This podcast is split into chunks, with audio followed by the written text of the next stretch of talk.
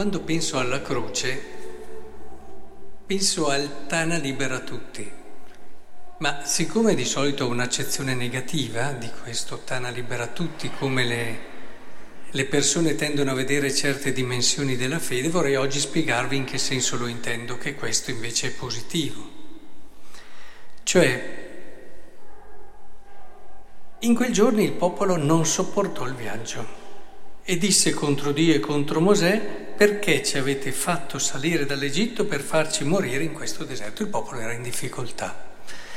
L'entusiasmo del cammino verso la libertà si era affievolito progressivamente perché schiacciato giorno dopo giorno dalle difficoltà che questo viaggio comportava. E col passare del tempo le difficoltà aumentano tanto che arrivano ad avere esigenze primarie che non sempre sono soddisfatte. Ecco che allora c'è questa ribellione, c'è questo rivolgersi a Mosè criticando quello che era stato fatto, no? Perché ci avete fatto salire dall'Egitto, eccetera? Ci si rivolta contro chi prima magari si era anche ammirato, stimato.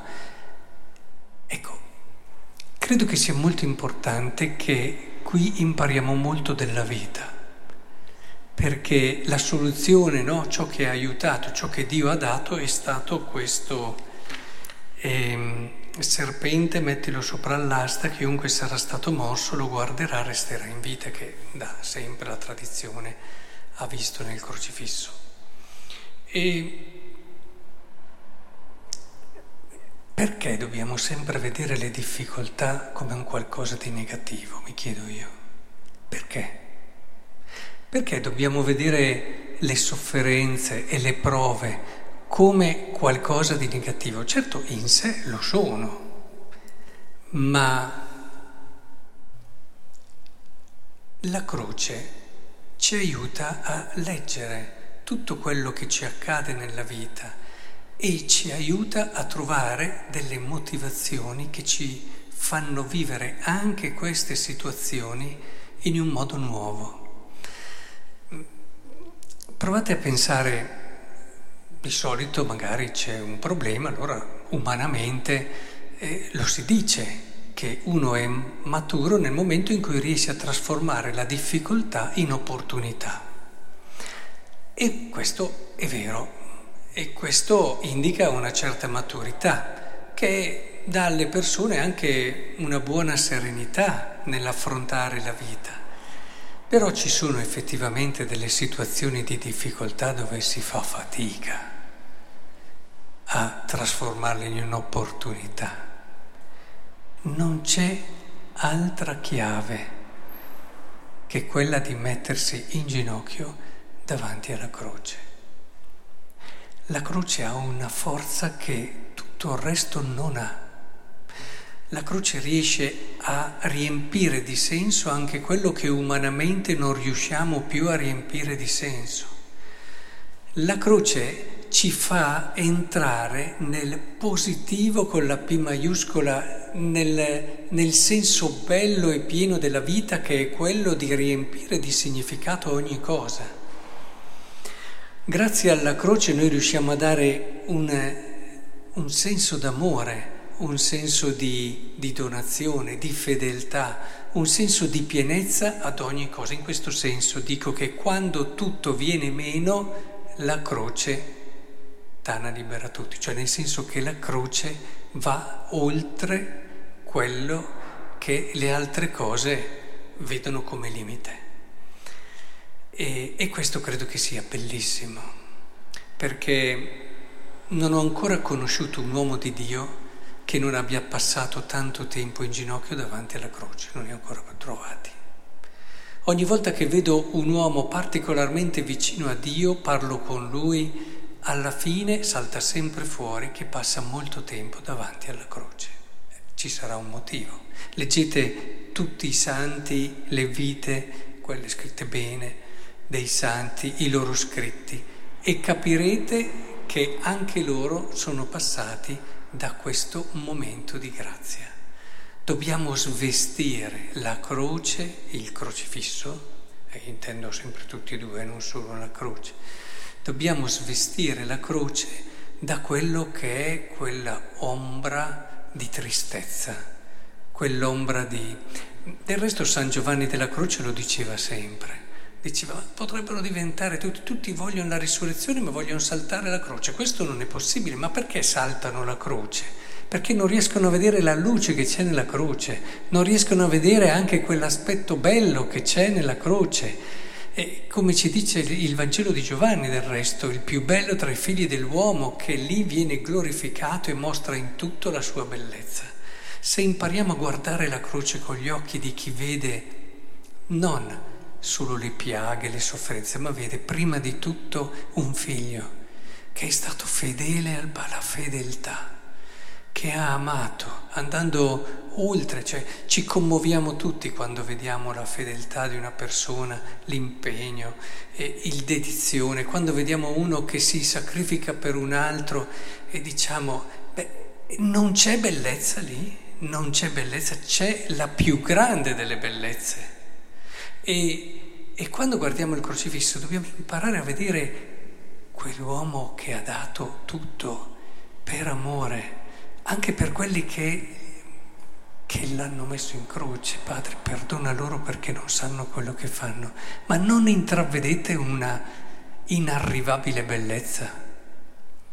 Una bellezza che è luminosa, una bellezza che ti, ti tira via tutte le paure che hai dentro una bellezza che ti dà quella serenità, quella libertà di cuore nell'affrontare il futuro senza timore. Al giorno d'oggi i giovani hanno sempre paura del futuro e lo fanno vedere in tanti comportamenti, a volte anche alla fine autolesivi. Ma che la paura porta lì poi anche, eh. piuttosto di vincere la paura, eh, fai cose che poi ti fanno anche male, ma bisognerebbe ridare un po' il senso vero e profondo della croce, il senso bello anche di quella donazione che ti costa, ma è espressione di una pienezza di vita, una pienezza di scelte. Credo quindi che sia molto importante, oggi abbiamo anche la grazia di ricordare i 25 anni di matrimonio di Laura Andrea e al giorno d'oggi effettivamente il matrimonio ha perso un po' questa dimensione, lo sappiamo in tanti, dimensione della fedeltà e oggi ricordiamo questo e ringraziamo questi due sposi. Quando ci sono degli anniversari non dimentichiamoci mai di ringraziarli perché ci fanno vedere nella loro vita che nonostante quelli che penso abbiano avuto, come tutti abbiamo, i momenti anche di difficoltà e di fatica, eh, il loro amore ha superato tutto, quindi ci può essere una fedeltà nel tempo. E di questo anche i figli devono essere riconoscenti perché loro lo hanno toccato con mano, la bellezza del volersi bene. E sappiamo che il regalo più bello che possiamo fare ai nostri figli è l'amore tra i coniugi il loro volersi bene, il loro essere fedeli, il loro ricostruire giorno dopo giorno un amore e il vedere anche nelle difficoltà l'opportunità per far diventare la loro relazione ancora più profonda e più vera. E al giorno d'oggi spesso si fa invece fatica, bastano piccole difficoltà a volte a mandare eh, in crisi questa relazione e questo amore a volte anche proprio già consacrato dal sacramento. Ecco, abbiamo bisogno di testimonianze così come abbiamo bisogno della famiglia, una famiglia che ci fa vedere davvero delle dimensioni dell'amore che solo in famiglia si possono vivere. E da cui tutti dobbiamo imparare. Ci sono aspetti dell'amore che eh, gli stessi consacrati possono imparare dagli sposi, proprio maturando un'amicizia, una comunione con loro e lasciando che quello che vivono loro diventi un um, meraviglioso insegnamento d'amore. Ecco, penso davvero che allora in questo senso pre- possiamo pregare per tutte le famiglie oggi. La famiglia, sappiamo, è la cellula fondamentale della società. Senza famiglie e la società si disgrega e questa difficoltà e crisi delle famiglie è molto più seria di quello che può sembrare, perché non è limitata alla famiglia, è di tutto il mondo.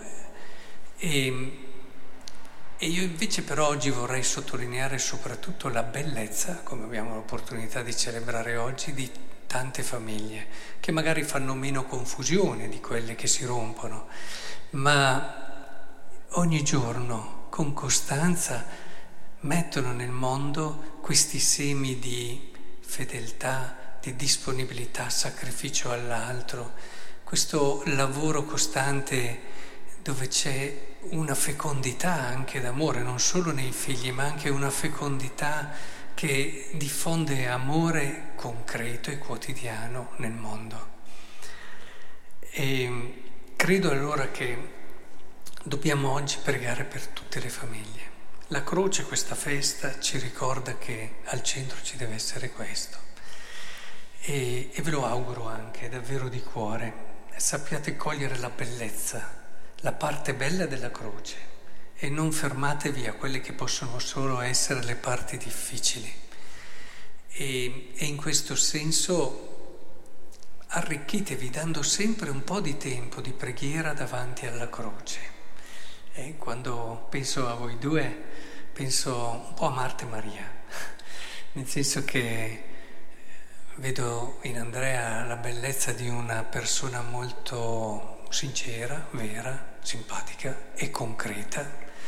E, e, vedo in Laura invece una profondità, una tensione anche allo stare con Dio e un rileggere un po' tutte le parti della vita anche alla luce di Dio, in un mix che secondo me è riuscito proprio bene. E quindi, e del resto sono tutte e due sante, quindi le due strade, se vissute bene, possono davvero portare ad una complementarietà che è bellezza. Ecco, in questo allora mi sento di rivolgere a Dio un ringraziamento e una preghiera, come ci siamo detti, e che davvero i vostri figli possano fare tesoro di tutto quello che hanno vissuto, che a volte invece rischia di scivolare via e non sempre si ha la lucidità per ringraziare Dio tutti i giorni di quello che ci ha dato.